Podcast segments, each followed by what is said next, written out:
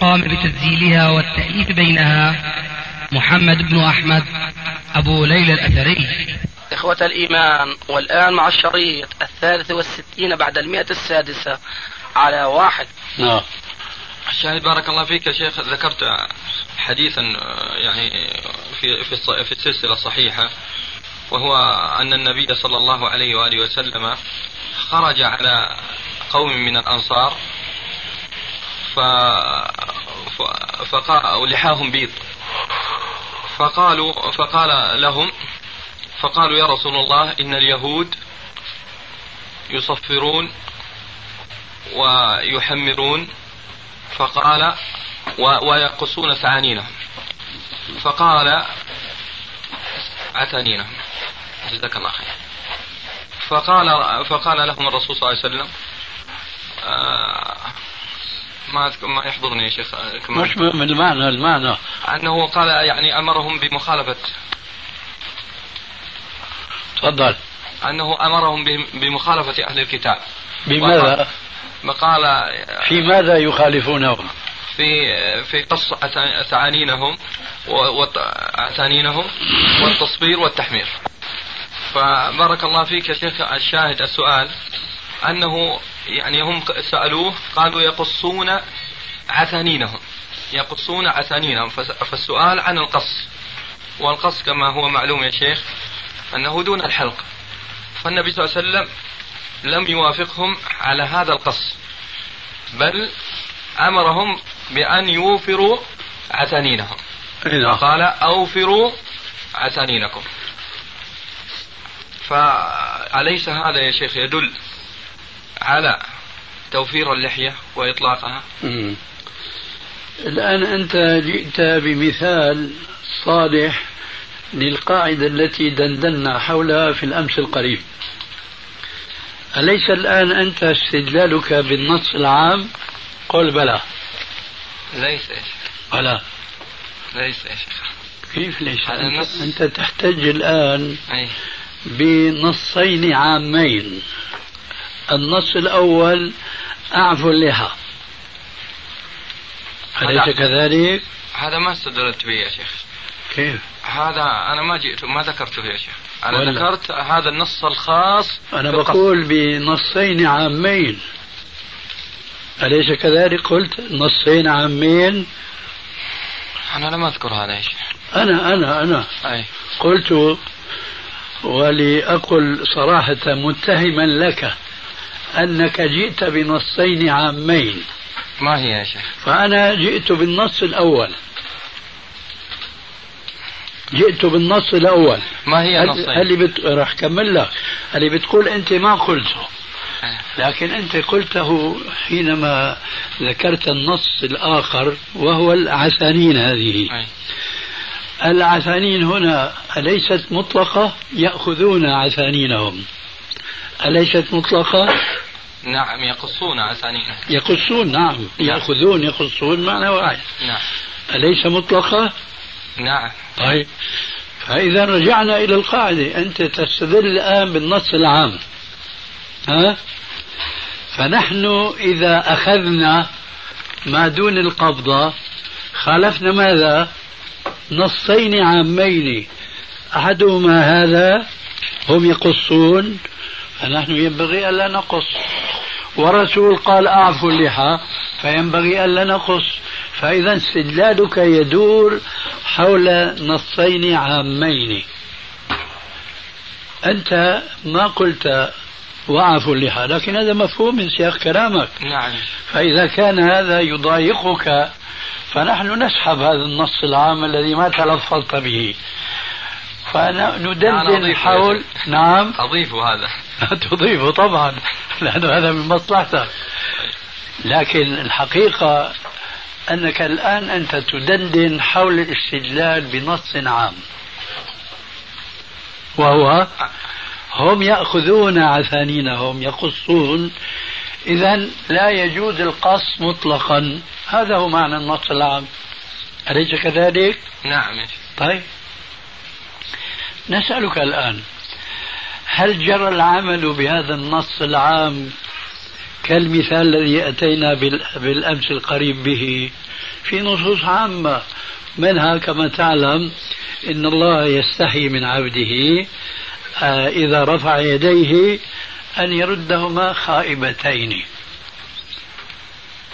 فإذا دعا الإنسان في موضع لم يشرع أن النبي صلى الله عليه وسلم رفع في يديه. أليس يكون قد فعل بالنص العام؟ قلنا بلى. وهل يجوز؟ قلنا كلا. صح؟ صح. الآن نفس الموضوع يرد الآن وهو السؤال بوضوح إليك. هل عمل بهذا الإطلاق الذي أنت فهمته من الحديث علما أنه في عنا جواب احتياطي. في عنا جواب احتياطي. لكن قبل أن ننتهي من الجواب الجذري آه، قبل أن نصل إلى هذا الجواب الاحتياطي ننتهي من الجذري. فالآن السؤال بشيء من الإيضاح. هل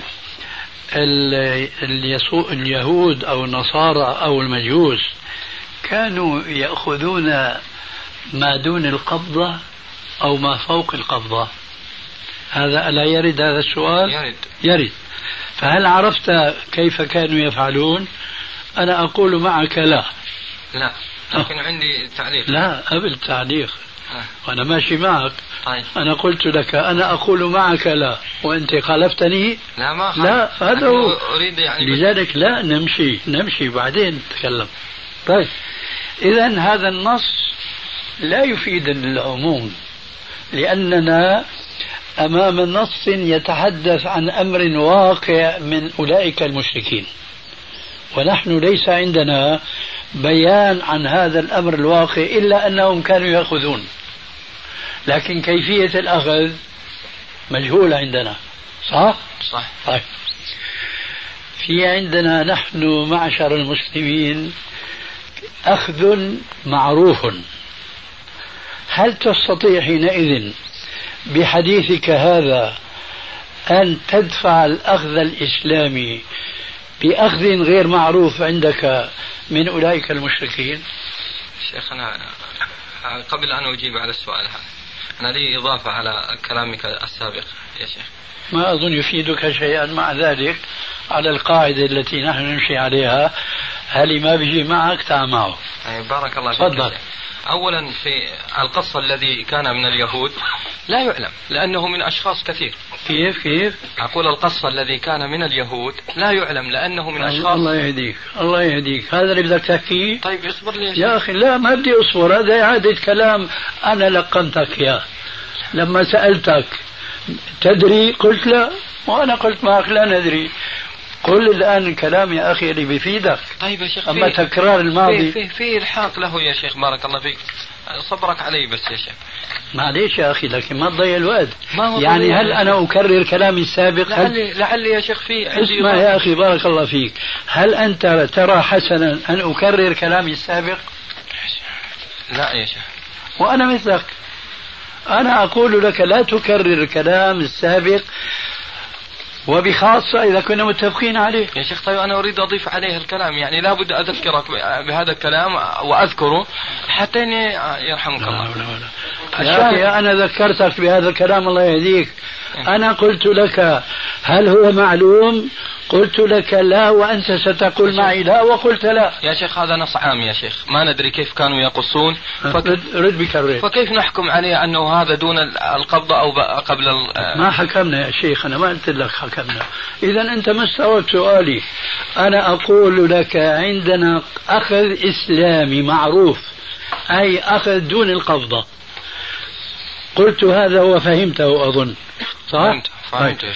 السؤال كان هل يجوز ضرب الأخذ الإسلامي بأخذ شركي غير معروف؟ هذا سؤالي كيف كان. صار أخذ إسلامي يا شيخ هذا؟ من أين أخذنا أنه هذا أخذ إسلامي؟ هذا لازم تسأل عنه مش تجي تحط مثل ما بيقولوا العجل في العصا في العجل وتقول أنا عندي كلام تتمة وإذا به إعادة الماضي. أنا سؤالي هكذا هل يجوز رد الأخذ الإسلامي المعروف بأنه دون القبضة بأخذ شركي غير معروف ما هو؟ فأنت ما أجبت وقلت معذرة عندي إضافة. ما هي الإضافة؟ هي صبرنا عليك وطولنا بالنا عليك ومشينا على القاعدة اللي ماشيين نحن مع إخواننا كلهم. الموافق والمخالف هذه ما بيجي معك معه. شو صفت أنا إجيت معك؟ يعني يا شيخ أنا يعني أقول إنه هذا نص عام ما أنا أسألك الآن ما الذي استفدته أنا جئت معك؟ لا شيء. ما قدمت شيئا جديدا. يعني أقول إن الأخذ هذا يا شيخ مخصص ما هو ما هو عام يعني. يخصص على أي قص يعني أي قص ما نقبل فيه؟ بارك الله فيك. هذا تصورك بس يتبين لك تصورك خطأ. أي. كما تبين لك في الأمس القريب لما يحتجون بأقوى دليل على جواز الاستعانة بالكفار حينما صورت لك الواقع. رسول الله هو القوي. إذا صح الحديث أنه أراد أن يستعين باليهود فهل واقعنا اليوم حينما استعنا بالكفار بأمريكا وبريطانيا إلى آخره استعان القوي بالضعيف أم العكس بارك الله فيك ريحتنا. قلت لا والله العكس فالآن أنت أيضا تقع في نفس المشكلة. أنا أقول لك فأرجوك أن تفهم السؤال قبل كل شيء فهما جيدا وتفكر فيه تفكيرا صحيحا. ثم تهيئ الجواب إن كان عندك جواب. سؤالي عندنا أخذ إسلامي معروف وهو الأخذ دون القبضة. عندنا في الحديث الذي ذكرته أخذ شركي مش معروف. هل كان هو الآن بوضح لك شيء؟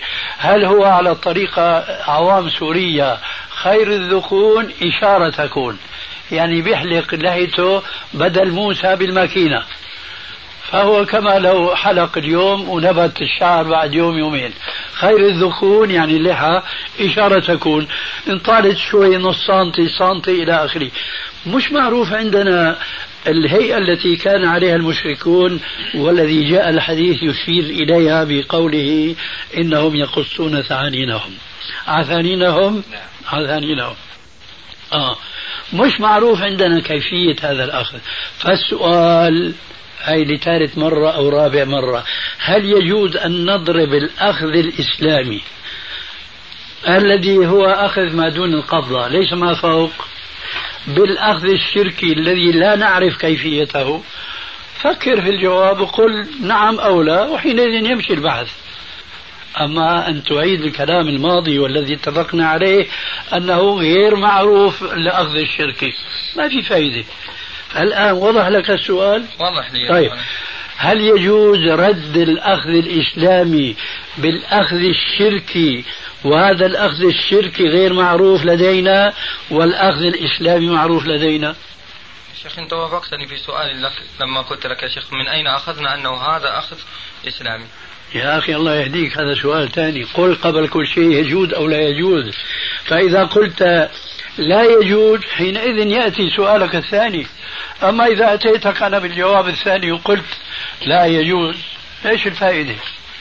فهل أنت تعتقد بصحة رد الأخذ الإسلامي؟ خليني أضخم لك الصورة الآن صورة خيالية بس لتوضيح الأمر. هل يجوز آه، رد الأخذ السني؟ أو كمان أفصح الأخذ النبوي للحية. بالأخذ الشرك المجهول عندنا ستقول فورا لا. آه. نعم لا نعم لا. طيب. إذا لا يجوز. لا يجوز. طيب. الآن أنا طلعت فوق بيقولوا عنا بالشام ضربناه علاوية الآن راح أنزل معك شوي شوي. مشان نوصل للهدف. اتفقنا الآن لا يجوز آه، رد الأخذ النبوي بالأخذ الشركي المجهول لدينا. صح؟ طيب. تركنا هذا. نقول لا يجوز رد الأخذ السني. طبعا قائم في ذهننا هلا ما لازم نضيف المعروف. لا هذا انتهينا منه. السؤال الثاني الآن أو الاتفاقية الثانية لا يجوز رد الأخذ السني بالأخذ الشركي المجهول. ماشي؟ لا يجوز رد الأخذ السني. آه الأخذ السني من اللحية. بالأخذ الشركي. نعم. أليس كذلك؟ نعم. مم. الآن أصل إلى المرتبة الثالثة اللي أنا فجأتك بها؟ لما قلت قلت لك الأخذ الإسلامي. وأنا في الحقيقة ما في عندي فرق بين هذه التعابير الثلاثة. لكن الفرق هنا فقط علمي. أما كنتيجة عملية لا فرق. وهذا ممكن نبحثه فيما بعد. لكن أنا أريدك أن تكون عند حسن ظني بك وهو أن تأخذ وتعطي في نفس الموضوع. ما تشرد لأنه إن فعلت معي هكذا فستفعل معي هكذا ورب مع غيري هكذا وأكثر من هكذا. المقصود نفس السؤالين السابقين اللذين اتفقنا على أنه لا يجوز لا يجوز. يأتي السؤال الآن هل يجوز رد الأخذ الإسلامي للحية المعروف حدوده بالأخذ الشركي المجهول حدوده؟ بداهة أن الجواب سيكون كما سبق. في رقم واحد ورقم اثنين وهي رقم ثلاثة. وإلا قل لي ما هو الفرق. وضح لي أضرب لي مثال عليه يا شيخ. يعني هذا كله دحين الآن إحنا تتكلم لي على هذا لكن أريد مثال معليش بس قل لي يا أخي ليش بالأول قلت لي لا يجوز؟ ليش ثانيا قلت لا يجوز؟ ليش بالثالثة قلت ضرب لي مثال؟ ليه؟ مع أنه هذا كهذا كهذا. ما في فرق. هذا أنا راح أضرب لك مثال وراح أجاوبك عن سؤالك. اللي أنت حاطه تحت إبطك وهو من أين عرفنا أنه كانوا يأخذون؟ راح ندخل هذا بس أنا ما بحب البحث القفزي هذا. أريد بحث منطقي تسلسلي لحتى يدخل في الدماغ جيدا. أنت الآن أمام النص العام واعفوا اللحى. هل تعلم أن الرسول عليه السلام عفى لحيته آه، مطلقا ما أخذ ولا شعره ولا شيء من أسفلها ولا من يمينها أو يسارها؟ هل تعلم هذا؟ لا. بارك الله فيك. هذا هو الذي يعجبني أنا من طالب العلم. أن يكون صريحا وأن لا يلتوي في كلامه ويشرع ويغرب إلى آخره. لا. طيب. إذا كنت لا تعلم وأنا معك لا أعلم واطمئن. وأنا معك لا أعلم. حينئذ هل يصح أن نقول من السنة أن لا يأخذ المسلم من لحيته مطلقا؟ نعم.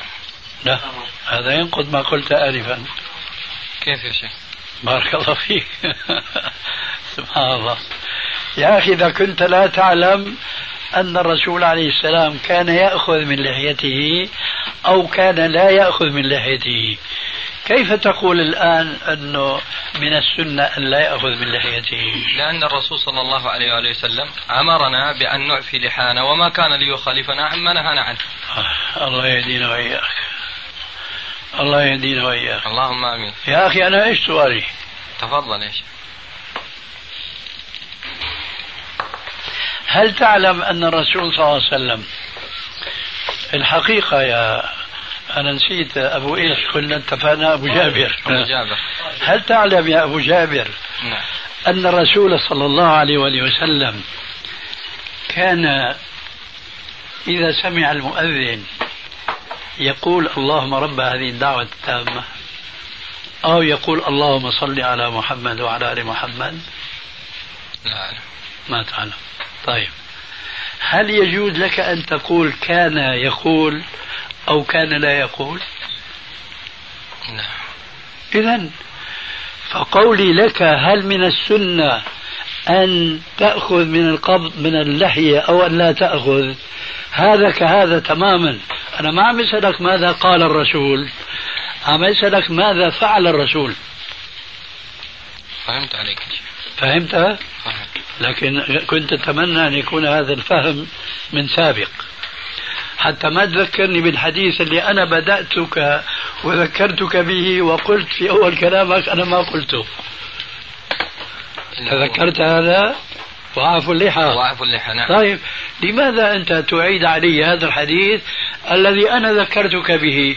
وهذا ليس لي فيه حاجة الآن لأني أسألك عما فعل الرسول بلحيته ولا أسألك عن ماذا أمر به أمته. فالرسول أمر أمته إذا سمعتم المؤذن فقولوا مثل ما يقول ثم صلوا علي ثم ثم إلى آخره. أنا ما أسألك عن هذا. أسألك الرسول كان يفعل كذا وكذا؟ أجبت هنا؟ لا. وهنا أو لا أدري. لا لا أدري. آه. وهناك أيضا قلت لا أدري. فحسن كيف صار لا أدري سنة؟ هذا خطأ في الفقه وفي العلم. هل يا شيخ ترى أنه هذا يقاس على هذا؟ هذا لا. المثال الذي ذكرته في سامحك الله هذا مش قياس هذا تقريب بارك الله فيك. هذا مش قياس. أنا ما عم أثبت لك حكم شرعي بقياس حتى تقول لي يقاس هذا. أنا بقول لك زيد أسد بتقول لي يقاس زيد على أسد. سامحك الله. هذا قياس تشبيه مش قياس. تشبيه زيد بأسد في الشجاعة. هذا تشبيه بهذا نعم هذا صحيح. لكن مو قياس شرعي. ما في فرق بين هذا وهذا أبدا. بمعنى أنت الآن ستقول أنا آخذ بقوله عليه السلام آه، إذا سمعتم المؤذن فقولوا مثل ما يقول وأنا أقول لك هكذا. هون ما في خلاف. لكن أنا أسألك الرسول فعل هذا؟ تقول لا أدري. كذلك سأقول لك أنت تأخذ بأعفو اللحى. تأخذ بقوله الذي تفهمه فهما معينا. وهذا الفهم المعين هو الفهم العام بدون استثناء. أليس كذلك؟ طيب. أنا لا أبحث معك هذا الآن. هذا سيأتي دوره قريبا قريبا جدا. لكن كما قلت لك آنفا أنا ما أحب البحث القفزي لأنه هذا ليس علما. هذا بحث هوجائي فالآن لا أحد يعلم إطلاقا على وجه الأرض أن الرسول عليه السلام كان يأخذ أو كان لا يأخذ. ولذلك فالذي يقول سنة الرسول أي العملية ونحن أمس قلنا السنة ثلاث أقسام نحن الآن نتكلم عن السنة العملية وليس السنة القولية. فأنت بينما نكون في البحث في السنة القولية تقفز إلى السنة العملية. هذا خطأ. فالآن أقول لك كل من قال بأن الرسول عليه السلام كان لا يأخذ من لحيته فهذا يقول ما لا علم له به. ولذلك برأك الله من أن تقول ما لا علم لك به. طيب انتهينا من هذا الجانب. نعود الآن إلى قوله عليه السلام وأعفوا اللحى هذا هو البحث تبع أمس تماما. ألست الآن أنت تستدل بالنص العام؟ حديث وائل. نعم. حديث وائل يا شيخ. ولا ما فهمت؟ أو في عاف اللحى حديث وائل تبع الصلاة أم في لا لا. أو في عاف اللحى الآن الآن. أنا عينت لك. تستدل بعموم قوله عليه السلام وعافوا اللحى أليس كذلك؟ نعم. طيب. من أول البحث أنا قلت لك أنت تستدل بالنص العام. سواء في هذا الحديث الذي يأمرنا أو في ذاك الذي ينهانا. ذاك أيضا يقصون عثانينهم نص عام مش معروف هذا نوع القص. هنا الأمر الشرعي وعافوا اللحاك كمان نص عام. فأنت لا تزال تستدل هنا وهناك بالنص العام. السؤال الآن وأذكرك بأنني ضربت لك مثلا بقضية رفع اليدين. فأنت مثلك الآن تماما كمثل الذي يستحب أن يرفع يديه في كل دعاء في الصلاة. لأن الرسول قال ذكرت لك حديث إن الله يستحي من عبده إذا رفع يديه أن يردهما خائبتين. لماذا أنت ترد عليه؟ تقول ما علمنا أن الرسول فعل ذلك. نعم. ما علمنا أن الرسول فعل ذلك. فهو حجته النص العام. حجتك أننا ما علمنا أن الرسول طبق هذا النص العام. الآن هي الحجة تبعك ضد المبتدئ هو حجتي الآن ضدك أنت. حجتي ضدك الآن أنت. لأن أنت الآن بحاجة إلى بيان من الرسول عليه السلام لهذا النص العام. وما دام أنك قلت لا أدري فإذا ليس معك حجة. تبقى أنا إلى حجة إلي حجة زايد عليك فأقول لا يعرف عن أحد من السلف أنه قال بقولك. ونعرف عن كثير من السلف أنهم أخذوا ما دون القبضة. فالآن لماذا نخرج عن سلفيتنا ونحشر أنفسنا في زمرة المبتدعين الذين يستدلون بالأدلة العامة التي لم يجري عليها العمل. وبعض إخواننا الحاضرين هنا الآن يذكرون معي جيدا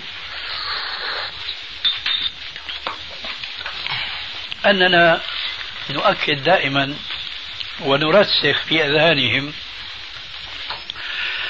أنه لا يمكن فهم القرآن إلا بطريق السنة.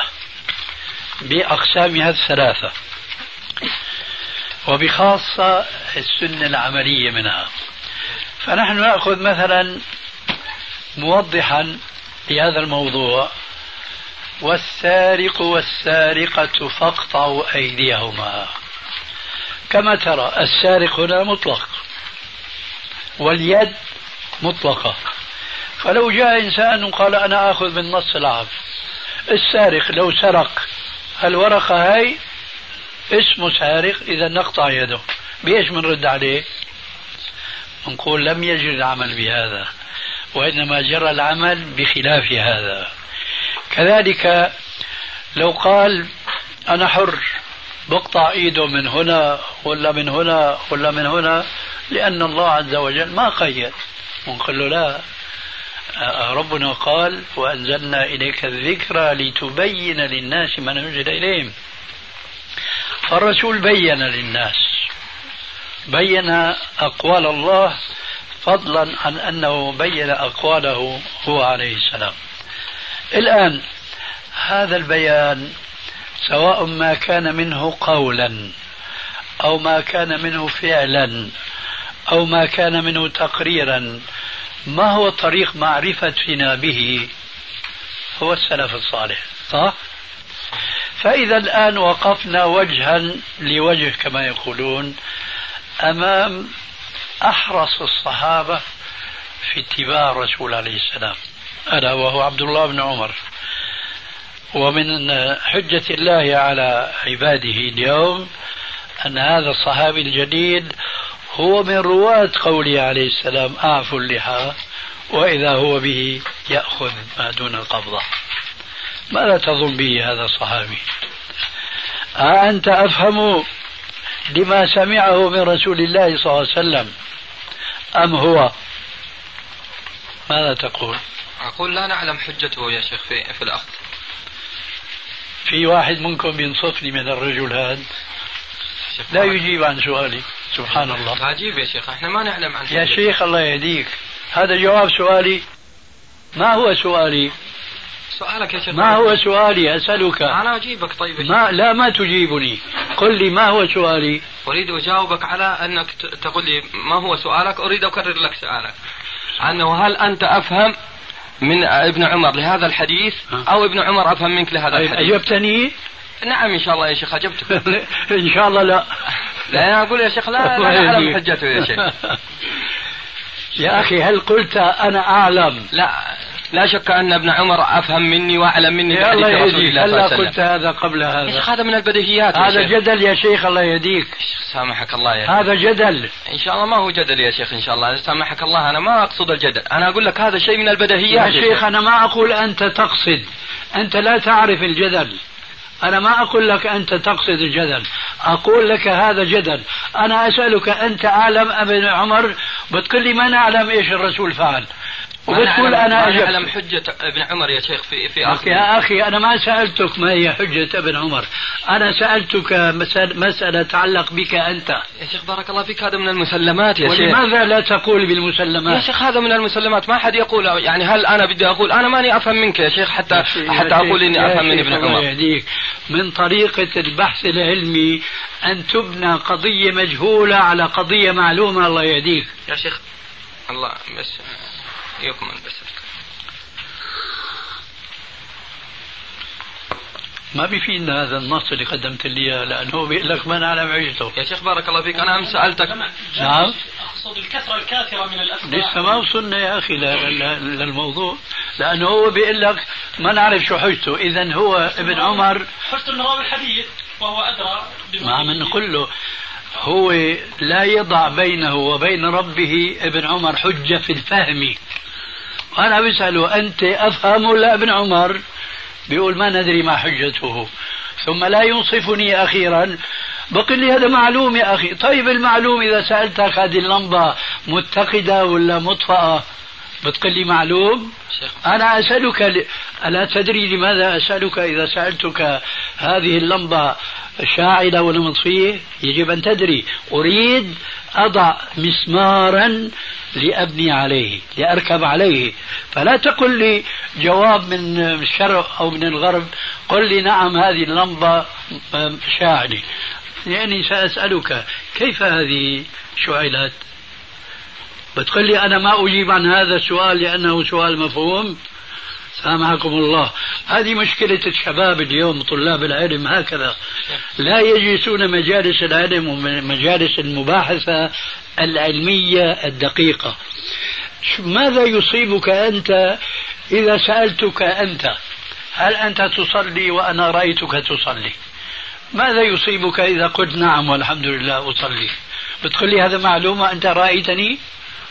إيش هذا؟ قل لي أسألك عن شيء أجب ما عندك في نفسك. وحينما أنت تحيد عن الجواب تشعرني بأنك مبطل. وأنت لست مبطلا وإنما أنت ساهي. ولذلك خذها قاعدة. أي إنسان يسألك سؤالا وأنت تؤمن بهذا الجواب الذي في نفسك فأفضي به ولا تخشى. فأنا أسألك أنت أعلم أم ابن عمر؟ ابن عمر إيش؟ طيب. فهل تحتج بفهمك أم بفهم عمر ابن عمر؟ أرأيت كيف يصير البحث؟ المسألة لها تسلسل منطقي لا يناقش فيه إثنان أو لا ينتطح فيه كبشان فهل أنت تحتج حينئذ بفهمك في فهمك للحديث وبينك وبين المتكلم به أربعة عشر قرنا ودخلتنا العجمة ودخلتنا الغفلة وإلى آخره. ولا تحتج بفهم ابن عمر لهذا النص وهو يرى الرسول ليلا نهارا فرسول الله إما أنه أعفاها وما أخذ منها مطلقا شيئا وإما أنه رآه يأخذ ولذلك وهو الحريص على اتباع الرسول عليه السلام اتباعا عجيبا. وأظنك على علم بذلك. أليس كذلك؟ بلى. طيب. ولكنه خالف في بعض الأشياء يا شيخ. معليش يا أستاذ الله يهديك. أنا ما أدعي انه ابن عمر معصوم. حتى تقول لي خالف في بعض الأشياء. مع حرصه الشديد يا شيخ. الله يهديك. اسمع الآن ماذا يريد عليك. فهل في هذا خالف؟ هل في هذا خالف السنة العملية التي كان عليها الرسول؟ لعموم الحديث خالف. يا أخي رجعت إلى فهمك. سامحك الله. سامحك الله وهداك الله. رجعت إلى فهمك. تؤثره على فهم الصحابي ونبيك يقول الشاهد يرى ما لا يرى الغائب. ثم أتدري أن ابن عمر ليس في هذا المجال وحده؟ أدري. تدري أيضا؟ أدري. كذلك فهمك أصح من فهم ابن عمر ومن فهم أبي هريرة أيضا؟ لا. ولكن أنا يا شيخ عندي فرق. لا اسمح لي شوي. كيف لا؟ انت الان أصبحت متناقضا لا فهم ابن عمر وفهم أبو هريرة. لا إيه. شك أنهم أفهم مني. ولكن أنا يا شيخ ولذلك أنا لما أجبتك في الاولات أقول لك لا أعلم حجة أبو هريرة وحجة ابن عمر في أخذهما من اللحية. أنا ما أسألك لا أبحث معك في الحجة سامحك الله. أنا أبحث فقط أنت فهمك للحديث وبينك وبين الحديث أربعة عشر قرنا. فهمك أصح أم فهم ابن عمر وفهم أبي هريرة وهم شاهدوا الرسول ليلا ونهارا وهما رويا الحديث. هل أنت عم تفهم بفهم مخالف لفهمهم؟ يعني أي شخص الآن سواء في هالحلقة أو في غيرها إذا قلت لهم بلسان الحال وليس من الضروري أن تقول ذلك بلسان القال. إذا قلت بلسان الحال فهمي هو أصح من فهم ابن عمر وأبي هريرة. من يكون معك في هذا الفهم؟ من الذي يؤثر فهمك أنت؟ وأنت مثلي طويل بعلم ولست عالما ولست عربيا قحا ودخلتك العجمة كما دخلت الآخرين إلى آخره من يأخذ بفهمك أنت لهذا النص؟ ويدع فهم العربي الصميم والصحابي الجليل. شاهد الرسول ليلا نهارا أن الرسول عليه السلام ما أراد هذا الفهم الذي تفهمه أنت بدليل أن السلف الصالح كانوا لا يأخذون بهذا الدليل العام. فأنت الآن تنصب نفسك منصب المبتدعة ولا تشعر أبدا وهذا شيء يؤسفني جدا. لا تشعر أنت في موقفك. لو جاءك رجل يجادلك في أي بدعة في الدنيا لما استطعت أن تقيم عليه حجة وهذا منطقك. لأنه سيقول أنا أفهم من هذا الحديث ما لم يفهمه السلف. وهذا منطقك أنت. أبدا يا شيخ. هذا منطقي ومنطق مشايخي. الذي الذين درست عنهم. ثم هذا هذا كلام هؤلاء يا أخي الله يهديك. ثم هذا كلام هؤلاء ثم ماذا نقول يا شيخ في فعل ابن عمر في وضع يعني الماء في عينيه يا شيخ؟ وفعل ابن عمر في تتبعه لاثار الله يهديك. تتبعه لأثار النبي صلى الله عليه وسلم. الله يهديك. يعني هل أنا فهمي أكثر لفهم ابن عمر ويعني لهذه لنهي النبي صلى الله عليه وسلم عن تتبع أثار النبي كما يعني ذكر الله يهديك. عمر؟ قول آمين. آمين إيش فهم أبوه أصح من فهمه. طيب. عندك فهم أبوه أنت؟ كثير من الصحابة لم يثبت عنهم أنهم ما بيجاوب. ما بيجاوب. أنت عاجم أنك ما تجاوب؟ يعني مقرر نفسك أنك ما تجاوب عن سؤال ب... إلا بعد لف ودوران؟ طيب سامحني. عندك فهم عمر؟ أنا يعني أتوقف يا شيخ أنا. لازم والله ما دمت هكذا. أسألك عندك فهم عمر؟ لا تجيب. لا أنا ما عندي فهم عمر يا شيخ. إيه أجب يا أخي من قبل الله يهديك. الله فيك قلت لك هذا من البديهيات. والرجاء خلاص يا أخي لما بتنهي الموضوع أنت أنا ما يعني أفرض عليك البحث لكن إذا أردت أن تفهم اسمع اسمع لابد يا شيخ اسمع أقول لك اسمع. ما هو يعني اسمع هذا. الله يهديك. أنا ما أفرض عليك البحث بتريد ما تبحث فهذا خير لي. لأن يوفر الوقت للعلم لكن إذا أردت البحث فيجب أن ترسل البحث. وذلك كل سؤال بتقول عندي جوابه تفضل. أما تشرد عن الجواب بسألك أنت أفهم لا ابن عمر؟ بتقول ما عرفت حجته. بسألك عندك فهم عمر في قضية تتبع الآثار؟ ما تجيب. إيش هذا؟ يا شيخ بارك الله فيك أنا أمس سألتك سؤال وقلت لك يا شيخ ما هل أثر أحمد صحيح ولا لا؟ قلت لي أنت ما بتطبقه. ما جاوبتني يا شيخ رغم, رغم كذا ما قلت لك والله إنك أنت مثلا يا شيخ حتى عن السؤال أو أنك آه، كذا بارك الله فيك. أحسنت شيخي أظن وقلت يا شيخ أنه هذا جواب على سؤالي. ما هو ما هو السؤال الذي ما أجبتك عليه في الأمس؟ أثر أحمد قلت لك يا شيخ. إيش هو؟ الأثر الذي عن أحمد. رحمه الله هل لما لما سئل هل كان يقبض؟ هل يقبض الرجل بعد الركوع أو يترك؟ طيب. فقلت لك هل هل الأثر صحيح؟ قلت لي ما تطبقه. إيش إيش بقول؟ حتى لو قلت ما تطبقه الله أكبر. يا شيخ هذا هو الأسلوب الذي ندعوك إليه. أنت تحتج بشيء أنت لا تطبقه فماذا يفيدك الاحتجاج به؟ انت يا شيخ آه، قل لي مثلا صحيح يعني إذا سألتني عن حديث وهو صحيح وأقول لك أنت لا تطبقه، إيش معنى هذا الكلام؟ انه الحديث غير صحيح؟ ما ما يعني ما تعرف. أنا أشوف ما, ما تعرف. ما حصلت على الجواب يا شيخ. يا شيخ الله يهديك. الله يهديك. إذا حصلت على الجواب شوف الآن كيف وهي جماعة شهود الآن. سوف لا تستفيد شيئا إذا أجبتك حسب مخططك أنت. أعيد السؤال الآن. أثر الإمام أحمد صحيح ولا مو صحيح؟ مو هيك سؤالك؟ خلاص أنا يا شيخ أتوقف جزاك الله. وفرت علينا. تأذن لي أسأل شيخ. تسمح لي يا شيخ حول هذا البحث. تفضل. جزاكم الله خير. يعني هذا البحث الحقيقة في آخره وفي أوله أيضا يعتمد على مقدمات وعلى قواعد أصولية دائما تذكرها أنت في أشرطتك وتشير إليها في كتبك نعم. وهذه القضايا تشكل حقيقة في, في أذهان كثير من الشباب وبالتالي النتائج التي تبنى على والثمرات التي تبنى على تلك المقدمات تكون مخالفة لما تعتقد أنت أنه صواب. وهو قضية حجية قول الصحابي وقول العلماء أن العبرة بروايته دون رأيه وقولهم أيضا في القاعدة أن الراوي أدرى مرويه من غيره.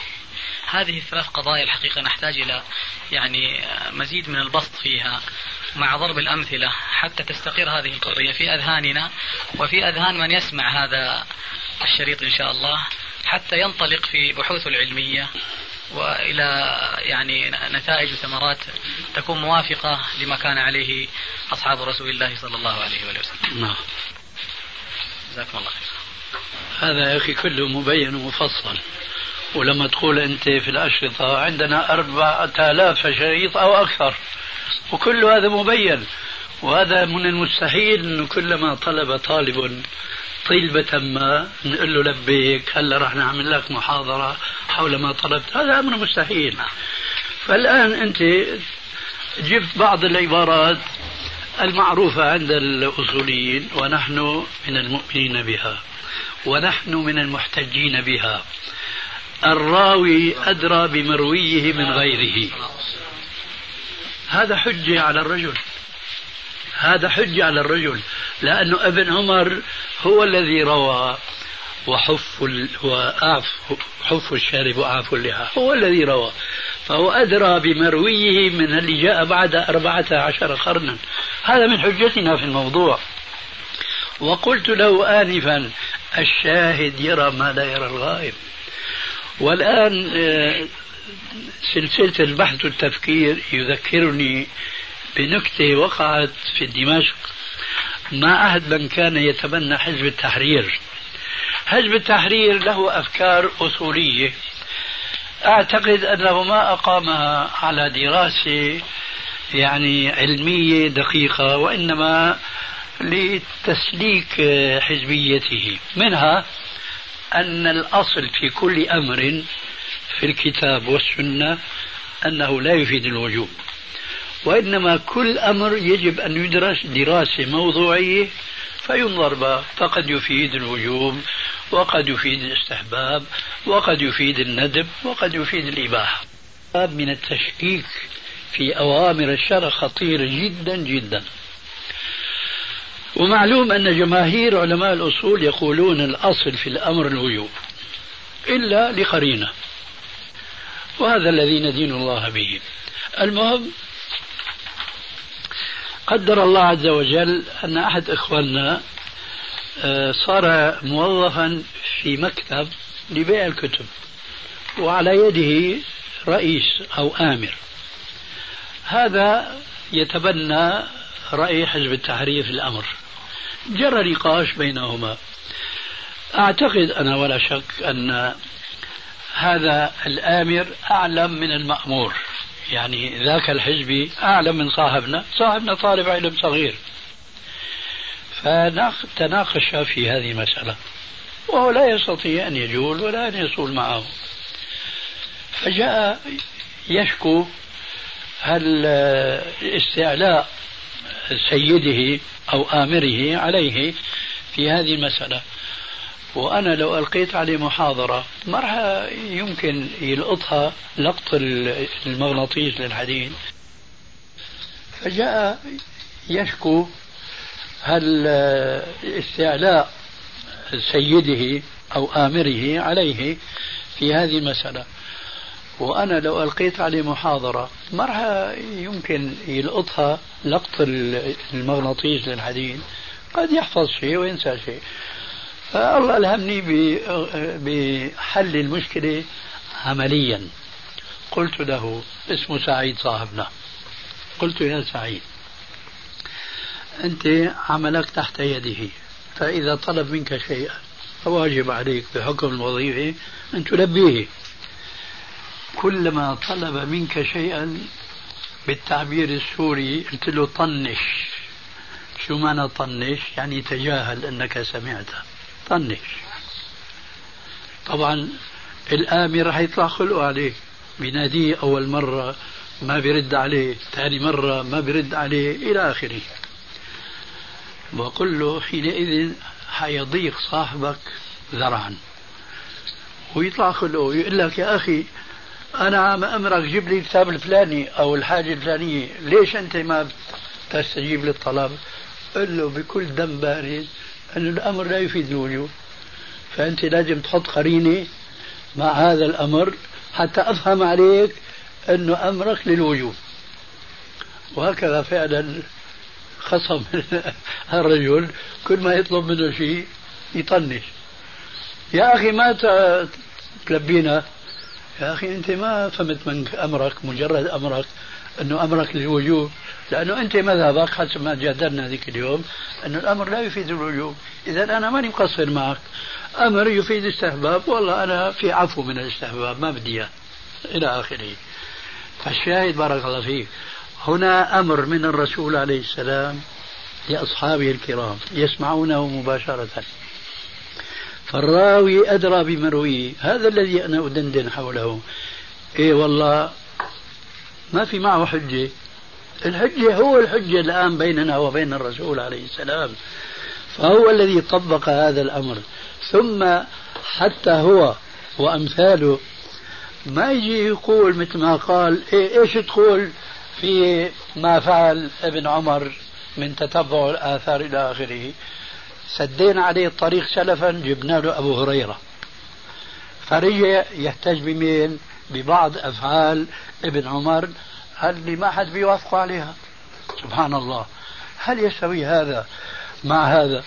هذه أمور انفرد بها ابن عمر.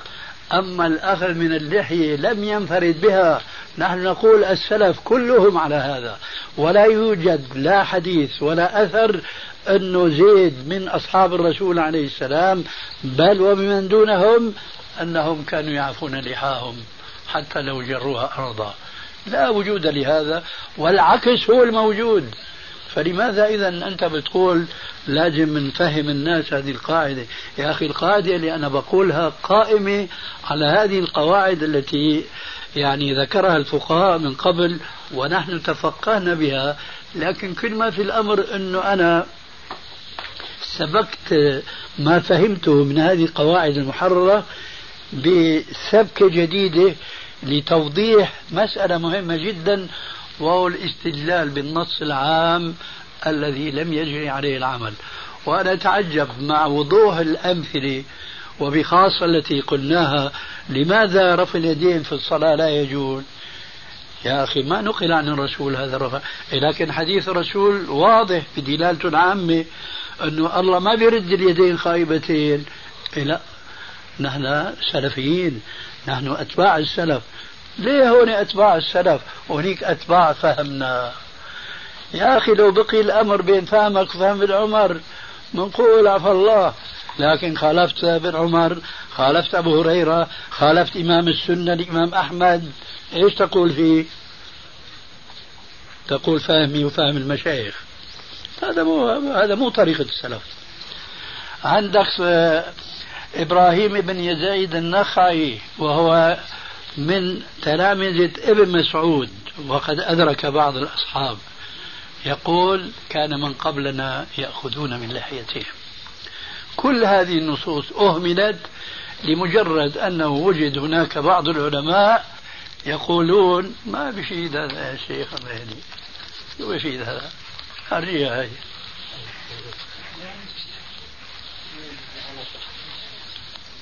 شيخي لو الله يحفظكم النصوص هذه.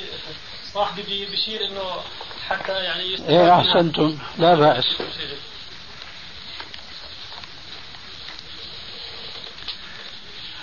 هذا كتاب المصنف لابن أبي شيبة. باب ما قالوا في الأخذ من اللحية. عن ابن طاووس عن سماك بن يزيد قال كان علي يأخذ من لحيته مما يلي وجهه. عن أبي زرعة حديث ثاني أو أثر ثاني. عن أبي زرعة قال كان أبو هريرة يقبض على لحيته ثم يأخذ ما فضل عن القبضة سماك آه، عفوا عطاء ابن أبي رباح قال كانوا يحبون أن يعفوا اللحية إلا في حج أو عمرة وكان إبراهيم يأخذ من عارض لحيته. عن ابن طاووس عن أبيه أنه كان يأخذ من لحيته ولا يوجبه. عائد بن حبيب بإسناد يعني الحسن قال كانوا يرخصون فيما زاد على القبضة من اللحية أن يؤخذ منها. بعدين كان القاسم إذا حلق رأسه أخذ من لحيته وشاربه. إلى آخره كلها آثار في الأخذ. نقول أنا أفهم هيك وهدول ما فهموا. هذه مشكلة الخلف مش مشكلة سلف هذه مشكلة خلف. نحن نفهم هكذا. ارمي فهمك هناك عند ذاك الكوكب وسلم فهمك لسلفك. فهم أفهم ولا شك من أمثالنا نحن المتأخرين. أنا كنت يوما ما مثلك لكن الله هدانا بالآثار السلفية هذه. أورد علينا يعني بعض الناس إشكال في قضية أن الراوي أدرى مرويه من غيره. قال أنا أطبق في هذا البحث عند قضية اللحية والأخذ منها أطبق قاعدة أخرى وهي أن العبرة بروايته لا برأيه. فكيف نرد هذا الإشكال؟ هنا لما يكون الرأي مخالفا للرواية. كما هو في حديث أبي هريرة. أبو هريرة روى حديث التسبيع إذا ولغ الكلب في إناء أحدكم فليغسله سبعا إحداهن بالتراب. فجاء عنه بإسناد فيه رجل اسمه عبد الملك ابن أبي سليمان وهو من رجال مسلم فيه نوع من الكلام. أنا أقول هذا لبيانه وإن كنت مطمئنا لثقته. يروي عن أبي هريرة أنه قال يغسل الإناء الذي ولغ فيه الكلب ثلاثا. هنا تأتي القاعدة يا أخي لأن هذا مناقض لهذا. لا يمكن أن يقال هذا يمكن تفسيره بهذا. أما عموم النص مطلق النص هذا ليس كهذا. فهم النص كما ضربت لكم مثلا آنفا أنه هات يا سعيد الغرض الفلاني لا ترد عليه. طيب هذا الأمر هل هو للوجوب ولا الاستحباب هذا ممكن أن يدور الأمر.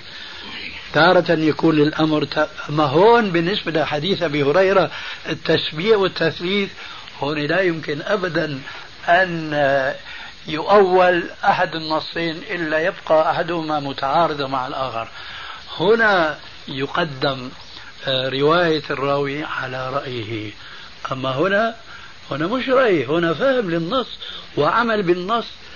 ماذا نقول يا أخي إذا كان ابن عمر يأخذ من لحيته؟ يعيش في مجتمع مثل مجتمعنا اليوم. ما في أمر بالمعروف ما في نهي عن منكر بالعكس يومئذ مجرد ما شخص يبرز بمخالفة تجد الانتقادات والاعتراضات من كل جانب وصوب.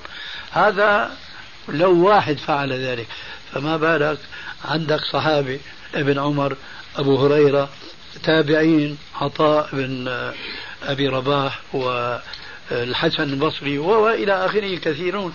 وهذا كتاب واحد فقط المصنف. أما لو فتحنا مثلا كتاب شعاب الإيمان هذا طبع حديثا سنجد آثارا أخرى. فإذا نحن نفهم أن الأخذ من اللحية هو السنة السلفية التي كانت سائدة في ذاك الزمان. هنا لا يرد بقى أنه رواية الراوي مقدم على رأيه. هنا مش رأي. فأرجو أن يكون في بالكم دائما المثال الصالح لهذه القاعدة حينما يكون الرأي متضاربا مع الرواية. فهنا لا شك أن العبرة برواية الراوي وليس برأيه. وأنا أقول يعني الواقع أنه سواء من قرأ علم المصطلح ودرسه نظريا لا يفيده شيئا إلا إذا طبقه عمليا لأن التطبيق العملي راح يفسر له تفسيرا واضحا كالشمس في ربة النهار ما درسه آه، نظريا. ثم هذا التطبيق العملي سيكشف له سوء فهم له لبعض تلك النظريات التي خالفها. أو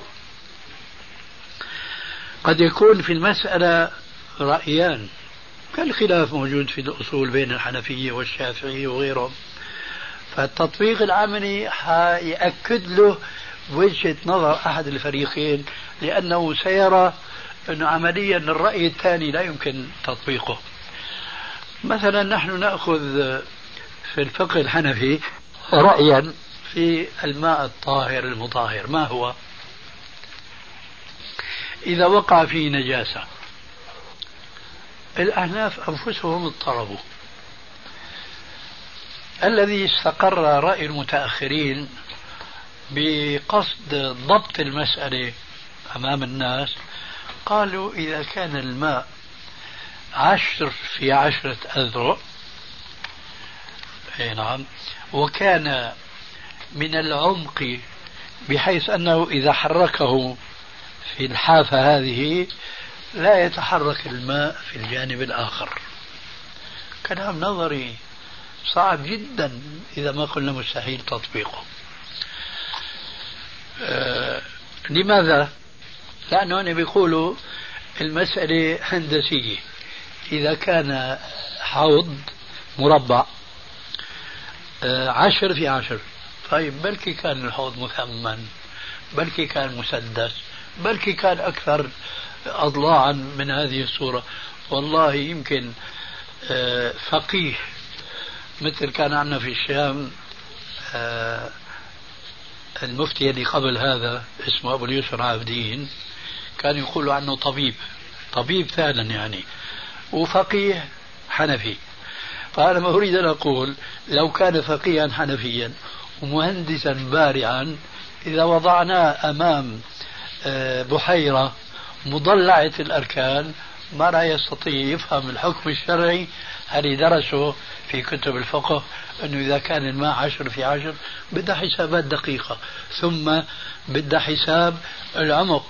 قد يكون السطح قليل جدا. لكن يكون الخسارة اللي خسرناها في أسفل زلنا فيها أسفل إلى آخره. فشيء غير عملي إطلاقا. من أجل ذلك الفقهاء القدامى ما ورطوا أنفسهم بهذا القيد. شو قالوا؟ إذا كان الماء كثيرا يتحمل النجاسة وإذا كان قليلا فلا يتحمل النجاسة كمان شعر المتأخرون أن هذا مضابط. لأنه صارت قضية إيش؟ مائعة قد يرى إنسان أن هذا ماء كثير إذا هو طائر قد يرى آخر أنه قليل إذا هو نجس. فإجوا قيدوها بالعشر في العشر وما أفلحوا ولا أنجحوا. نرجع للحديث. الماء طهور ما لم ينجسه شيء.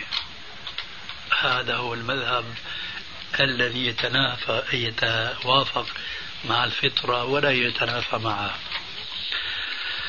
حتى الغزالي في الإحياء وهو شافعي المذهب وهو المذهب قائم على إيه، إذا كان الماء قلتين لم يحمل خبثا.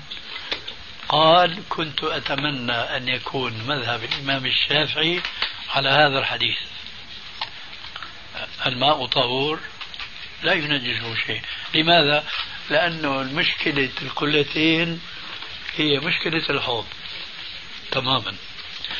وهذا بحث طويل الليل في الحقيقة. فأنا أردت أن الإنسان لما بيتفقه في هذه الآراء قد يختار رأيا مثلا رأي الإمام الشافعي لكن يقف عمليا أمام قلتين يا ترى هدول النجاسة اللي وقعت في القلتين الرسول بيقول لم يحمل خبثا. طيب بلكي كانت النجاسة قد قلتين مرتين هل يحمل النجاسة؟ لا. إذا شو هي النجاسة اللي بدها تقع في القلتين وتبقى الماء يبقى الماء في القلتين طاهرا مطهرا؟ لابد ما يكون نجاسة خفيفة.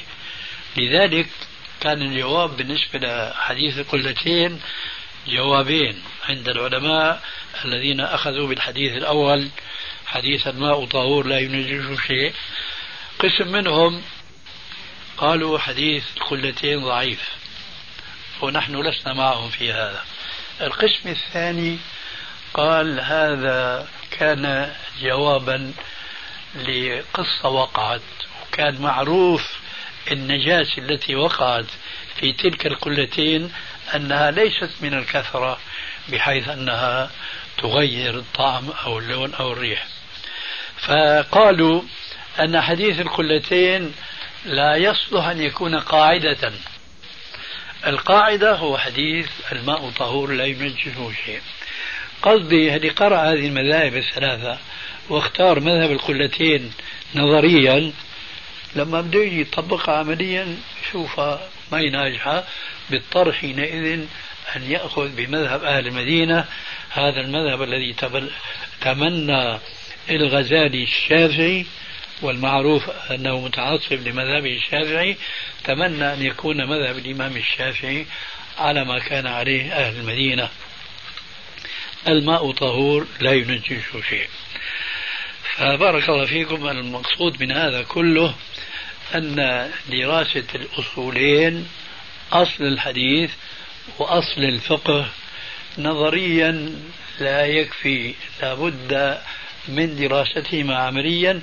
هناك ستتبلور كما يقال اليوم بعض هذه القواعد عنده بصورة واضحة جدا وسيخرج منها بقاعدة أوضح مما قيل وهي فرع مما قيل. وما نحن فيه من هذا القبيل. ونسأل الله عز وجل أن يهدينا جميعا إلى ما كان عليه رسول الله صلى الله عليه وسلم وما كان عليه سلفنا الصالح. أنا الحقيقة لعلمي ببعد الخلف بصورة عامة عن منهج السلف زايد أنه بعض أهل السنة والحديث الذين معنا لما لم يتقنوا هذا الموضوع وقعوا في البدعة من حيث لا يشعرون. أنا أضرب لكم الآن مثلا عمليا. الإمام الشاطبي في الاعتصام ونعم الكتاب هو يحكي قصته مع الجمهور كان عايش بيناتهم وكيف كانوا يعادوه لأنه كان يحيي السنة. ومن جملة ما بيقول أنه وظف إماما. قال درست الموضوع فوجدت القوم أنهم يجتمعون على الدعاء بعد الصلاة. وهذا لا يزال في دمشق وربما هنا في بعض المساجد. بيخلص صلاة بيلتفت إلى الجمهور ويدعو والجماعة بيأمنوا هكذا كان الوضع لكن بدأ يخف تماما في كثير من المساجد هنا وهناك. المهم فالشاطبي عاش في هيك جو. حاور نفسه تابعهم ولا خالفهم ترجع عنده إنه يتبع السنة فيصلي بهم. إن كان وقت آه، آه، صبح أو عصر يلتفت إليهم ويسبح ويدعو بما تيسر حسب السنة ولا يجمع الناس على الدعاء جماعة. أنا قرأت مقالا في في مجلة الجامعة السلفية التي تصدر في بنارس. الهند نعم. الهند. نعم. الهند نعم. مقال لأحد مشايخ علماء الحديث يقول بأنه الدعاء جماعة وبرفع الأيدي بعد الصلاة سنة. من أين أخذ هذه السنة؟ من عموم النصوص. لكن يا أخي ادرس حياة الرسول وصلاته. كم ألف صلاة صلاها مع أصحابه عليه السلام؟ لا ينقل عنه أبدا أنه رفع يديه ولو لوحده. فضلا أنه يستقبل الجماعة ويدعي وأن يأمنوا ما في شيء من هذا إطلاقا. ووجدت من المهم جدا جدا التنبيه على هذه النقطة بالذات أنه لا يجوز العمل بجزء من أجزاء نص عام لم يجري عمل السلف على هذا الجزء. لأنهم أفهم منا. والعجيب أنا بقول وكل خير في اتباع من سلف وكل شر في ابتداع من خلف. ولو كان خيرا لسبقونا إليه. وكثير من أخواننا يكررون هذا الكلام بألسنتهم ولكن معناه ما دخل بعد في قلوبهم. ولذلك أنا حريص كل الحرص في سبيل حمل أهل السنة حقا. على اتباعها حقا أن يضعوا نصب أعينهم هذه الحقيقة وهي أنه لا يجوز العمل بجزء من أجزاء النص العام ما دام أننا لا نعلم أن السلف عمل به وإلا فتحنا باب الابتداع على المصراعين وسقطت حجتنا على المبتدعين لأن هذا هو حجتهم. قال الله صلوا عليه وسلموا تسليما. يا أخي الصحابة نزلت هذه الآية عليهم بواسطة الرسول مباشرة وفهموها حقا فلماذا لم يفعلوا؟ شوفي يا أخي وهكذا. فإذا يجب علينا أن نسد هذه الثغرة أمام السنة بأن نقول النص العام إذا دل على مسألة معينة وعلمنا أن السلف لم يعمل بها. فضلا عن أننا علمنا أنه عمل بخلافها. حينئذ لا يجوز العمل بهذه الجزئية أبدا. وإن في ذلك لذكرى لمن كان له قلب أو ألقى السمع وهو شهيد. بنفس الموضوع يا سامي. يفسر كلام أبو هريرة أنه جعل السبعة ثلاثة بأن هذا رأيه؟ قول مش قضية رأي. أنت تقصد رأيه يعني بيقول هذا رأيي قال أبو هريرة كذا هكذا الرواية. شيخ إذا أذنت لي بس استدراكا يعني لزيادة فهم في الموضوع. تفضل. هم سؤالان. يأتينا الأمر من من رسول الله صلى الله عليه وسلم بلفظ عام. نعم. فنحن نترك مثلا فعل ابن عمر رضي الله عنه الآن. نريد أن نفهم اللفظ العام للرسول صلى الله عليه وسلم. ونحن كما تقول دائما لا نفهم اللغة. فمرجعنا هو كتب اللغة. فعندما يقول أرخوا وفروا كذا يطلق لها اللحى ومفهوم ذلك أن أهل الكتاب أو النصارى مجمل أهل الكتاب أو المشركين كانوا يأخذوا من لحاهم. فالرسول صلى الله عليه وسلم أمرنا بمخالفتهم. فنحن نريد أن نفهم معنى اللحية. ما هو مقدارها الألفاظ العامة. توجهنا إليها. ثم الحديث فلما رجعنا إلى كتب اللغة وجدنا أن العثانين يقصد بها اللحية كلها دون استثناء. آه. فالحديث اللي ذكر أخونا هناك حديث أصح منه بل يعني هو حسن لكن أصرح منه في الدلالة. قالوا يا رسول الله إن أهل الكتاب يرخون سبالهم ويقصون عثانينهم. فقال خالفوا أهل الكتاب فقصوا سبالكم وأرخوا عثانينكم. فإذا عرفنا أن العثنون هي اللحية كلها وخاصة رؤوسها كما يشيرون في كتب اللغة فلعله يوضح لنا شيئا يعني شيئا ما. مضبوط ولا لا؟ ليس ما ندري مضبوط ولا لا. لا أنا قصدي نفهم السؤال مضبوط. نعم.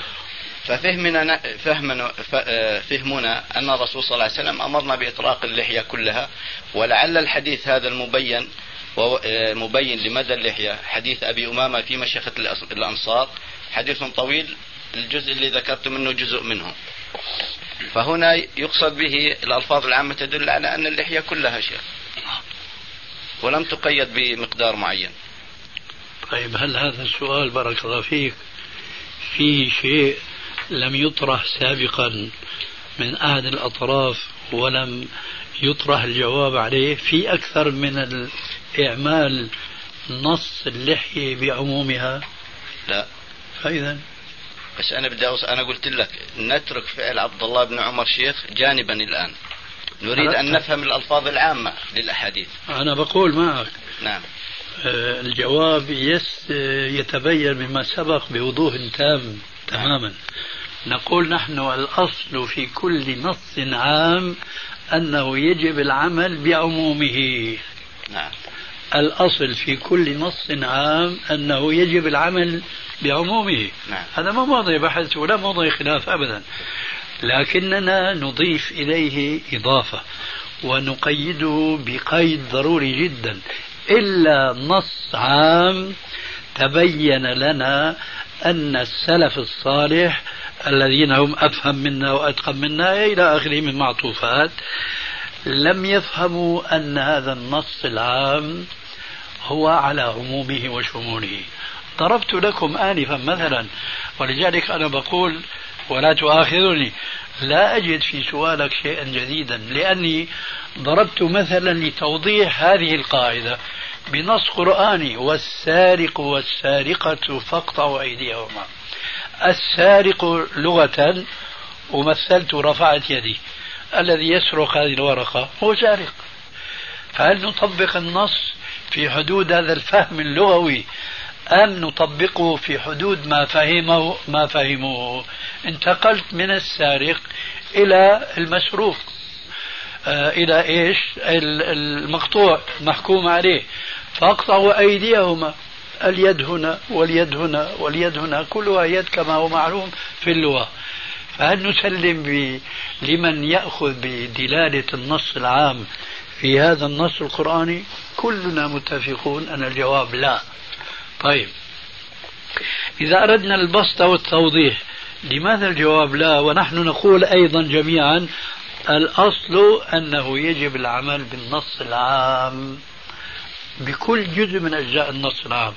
لماذا تركنا هذا النص هنا في هذا المثال؟ الجواب لأن السلف الصالح لم يعملوا بهذا المفهوم لهذا النص العام.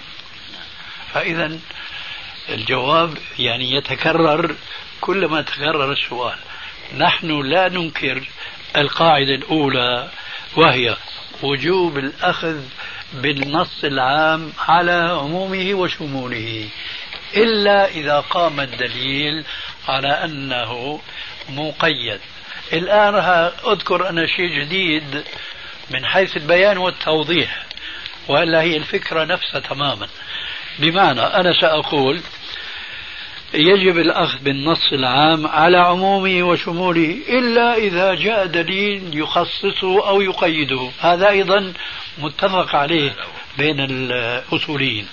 لكن انظر الآن ما الذي يقيد النص أو يخصص النص؟ هذه قائم في الأذهان إما حديث عن الرسول عليه السلام من قوله أو من فعله. هذا مذكور بوضوح تام جدا لكن الشيء الثالث مش مذكور هنا وأكثر الناس عنه غافلون. أنا أقيد النص بالحياة العملية التي كان عليها السلف. فإذا كان السلف في حياتهم العملية لم يأخذوا بدلالة النص العام فأنا أضيف إلى النص من الرسول عليه السلام قولا أو فعلا فعل السلف الصالح. فيكون حينئذ هناك هذا النص العام اللي اتفقنا أصالة أنه يجب العمل بعمومه وشموله يمكن تخصيصه أيضا بما كان عليه السلف الصالح. مش ضروري وهذا أيضا من البيان اللي نذكره في مثل هذه المناسبة. يعني الأخ أبو جابر آنفا كان يستطيع أن يقول والجواب معلوم. أنه طيب في عنا نص أن الرسول عليه السلام أخذ من لحيته. أنا سديت الطريق سلفا ما في عندنا نص. لا هيك ولا هيك. فأنا لا أقول انتصارا لفهمي لا الرسول أخذ. ولا غيري يجوز له أن يقول انتصارا لرأيه أنه ما أخذ لأنه ما عندنا بيان في هذا. لكن أنا كيف أعرف حياة الرسول عليه السلام في أشياء لم نعرفها من قوله أو من فعله من الجو الذي كان يعيش فيه الرسول عليه السلام؟ مثال الآن كثير من المبتدعة حينما ننكر عليهم بدعة من بدعهم بيقول في عندك يا أخي نص أن الرسول نهى عن هذا الشيء. بده كما أقول أنا أنتم بدكم نص مفصل على كيفكم. يا أخي أنا بقول في نص لمن يفهم. أما عامة الناس الذين لا يفهمون ما يجدون مثل هذا النص. أنا أولا أنطلق من قوله عليه السلام ويرحمك الله. وإياكم محدثات الأمور فإن كل محدثة بدعة وكل بدعة ضلالة وكل ضلالة في النار. هنا أنا لي وقفة قصيرة. من الذي يستطيع أن يقول أن هذا الأمر بدعة؟ هو الذي عنده إحاطة إلى أكبر إحاطة ممكنة بما كان على الرسول عليه السلام والسلف الصالح. يعني مثلا هلأ إذا قلنا هالمأذنة هذه إنها بدعة؟ وقال لنا من هؤلاء المبتدعة في عندك نص أنه المئذنة ما كانت في زمن الرسول. عندك نص أنه المولد احتفال بالمولد النبوي. ما احتفلوا فيه. ما في عنا هيك نص طبعا. لكن العلماء لما بيقولوا إنه الاحتفال بدعة والمأذنة بدعة وعد ما شئت من ألوف البدع من أين يأخذون؟ يأخذون من اطلاعهم على حياة السلف الصالح. أنه لم تذكر المئذنة لم يذكر احتفال لم يذكر احتفال بيوم عاشوراء ولا النحيب والبكاء يوم عاشوراء على مذهب الشيعة إلى آخره. فيفهمون من هذه الأمور المتروكة أنها لم يكن لها وجود. فمن هذه الدراسة الواسعة يستطيع الإنسان أن يستفيد من هذا الحديث إياكم ومحدثات الأمور. من أحدث في أمرنا هذا ما ليس منه فهو رد. ينبغي أن يعرف أمرنا هذا يعني ديننا. فاللي ما يعرف ديننا ما راح يميز بين السنة والبدعة أبدا. ولذلك فمهم جدا في موضوعنا هنا لما نريد أن نقول هذا الجزء لا يعمل به ينبغي أن نعرف وضعية السلف الصالح صحابي وتابعين وأتباعهم. القرون الثلاثة المشهود لها بالخيرية. هل كان هذا الشيء؟ فنقرأ هذه النصوص كلهم يذكرون الأخذ ولا يذكرون الإعفاء المطلق. إذا هذا الإطلاق ليس معمولا به. هذا الذي أنا أعتقده وأدين الله به وأضيف إلى هذا الاعتقاد أنه دون هذا السنة لا نستطيع أن نحييها بل نفسح المجال للبدع والمبتدعة أن ينشروا أن ينشروا بدعهم في أراضينا نحن حتى نحن أهل السنة والجماعة. وضربت لكم مثلا لأحد علماء الحديث في باكستان حينما أيد البدعة التي أنكرها الإمام الشاطبي لأنه إمام تخصص في دراسة كل بدعة ضلالة وكل ضلالة في النار. فلذلك أنا أعتقد أنه من المهم جدا جدا دراسة علم أصول الحديث دراسة عملية وكذلك علم أصول الفقه دراسة عملية. وإلا حيتخبط الإنسان تخبطا عجيبا جدا في فقهه وفي حديثه. ولعل في هذا القدر كفاية. والحمد لله رب العالمين. نعم. لسه تعقيب ما لي سؤالين آه تفضل. السؤال الثاني أن إطلاق اللحية شيخ مما تعم به البلوى نعم. بين الناس. فلماذا لم يذكر إلا المخالف؟ حلق اللحية تعني لا على عهد الصحابة. إطلاق اللحية تعم به البلوى. فلماذا لم يذكر إلا المخالف وهم قليل؟ كما إطلاق اللحية تعم بها البلوى. كيف يعني؟ يعني معروف بين الناس أنهم اتبعوا أمر الرسول صلى الله عليه وسلم فمعروف عند الناس كلها أنهم يطلقون لحاهم. مطلقا؟ ما ذكر إلا المخالف. أخذ لا لا سؤال استيضاح. نعم. يعني المعروف أنهم كانوا لا يأخذون منها إطلاقا تريد أن نعم. تقول؟ نعم. هكذا ظاهر فعل الصحابة. من أين نأخذ هذا الظاهر؟ من, ذك من ذكر المخالف ل... لمجموع محيط الصحابة شيخ. عجيب. نعم. الشيء اللي ذكر آه، نمحوه والذي انطوى ولم يذكر مطلقا نقيمه. إحنا بدنا تفهمنا لماذا ذكروا هؤلاء فقط. بيانا للحديث. بيانا وتحذيرا من أن يفهم أحد أن الحديث على إطلاقه. هذا أمر واضح جدا. وبعدين ماذا تقول يا أستاذ علماء الأحناف كلهم مطبقون ومصرحون أن آه، عدم الأخذ من اللحية هو يعني ما أدري يقولون بدعة أو يقولون حرام لأنه العهد بعيد جدا. فهم نصوا على أن السنة هو القبضة. هذا مذهبهم. ب... نعم. الآخذ دون القبضة مخنث إيه هذا نحن ما بنحكي عن الدون لا بنحكي عن الزيادة. اللي بيقصدوا القصر بالزيادة. هذا مخنث مش اللي بيطلقها زيادة. إيه وأنا بيقولوا كالمغاربة الظاهر في زمانهم كانوا يأخذون كالشوام اليوم يعني ككثير من جماعة الأخوة المسلمين يعني بيهذبوها هيك وبيدوروها وما بيطلقوها هذا الإطلاق الكامل لأنه هذا شعار أهل السنة. المقصود فالإمام أحمد إمام السنة أيضا يقول بمثل ما سمعتم عن ابن عمر وعن أبي هريرة إذا هم ذكروا هذه الأشياء بيانا للسنة فسؤالك ما أعتقد أنه وارد إطلاقا. ذكر هذا أين يعني ذكر إيش؟ ذكر أنه يرى الأخذ آه، إذا ما زاد عن قبضة. يعني هذا. هذا الذي بقوله إي نعم لكن أقصد المرجع حتى آه المرجع إي نعم. المرجع عندك في كتاب الترجل لأبي بكر الخلال. كتاب الترجل لأبي بكر الخلال. إذا الآن إذا كان حدا له سؤال يعني ضروري حتى نمدد الجلسة بقدر الضرورة وإلا قلنا انصرفوا راشدين. عنده أسئلة أخونا أنا بقول يأجلها لأن يعني خاصة بالتكفير. وهذا مجلس أطول يعني. فبلاش نقطع المجالس فيها. فإن شاء الله المرة القادمة لك بإذن الله. إن شاء الله. سبحانك اللهم وبحمدك.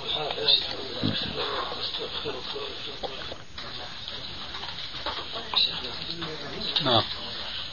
زي الخمس يا شيخنا من حيث الالوان للنساء يعني تصنيع يعني كلون؟ مش كلون شيخنا كتخطيط يعني. أي نعم شيخنا هل هذا فيها شيء من ناحية شرعية؟ طبعا نقيس شيخنا عليها مو بس الألوان نقيس عليها. إيه أنا بخاف إنه يتوسع. أيوه من هذا الباب شيخنا اي نعم. يعني لو وقفنا لهون شيخنا. يعني ومفهوم شيخنا. يعني ما يدور حوله من ألوان أخرى لكن مثلا ما تكون القاعدة كل شيء يسترعي الانتباه ويلفت أنظار الرجال إلى ملابس النساء فينبغي البعد عنها. هذا أنا شايفه باهت لكن نعم. أخشى أن يتجاوز. مفهوم شيخ. يعني ما دام بهذا بهذه البهاته ما في مانع. إن شاء الله.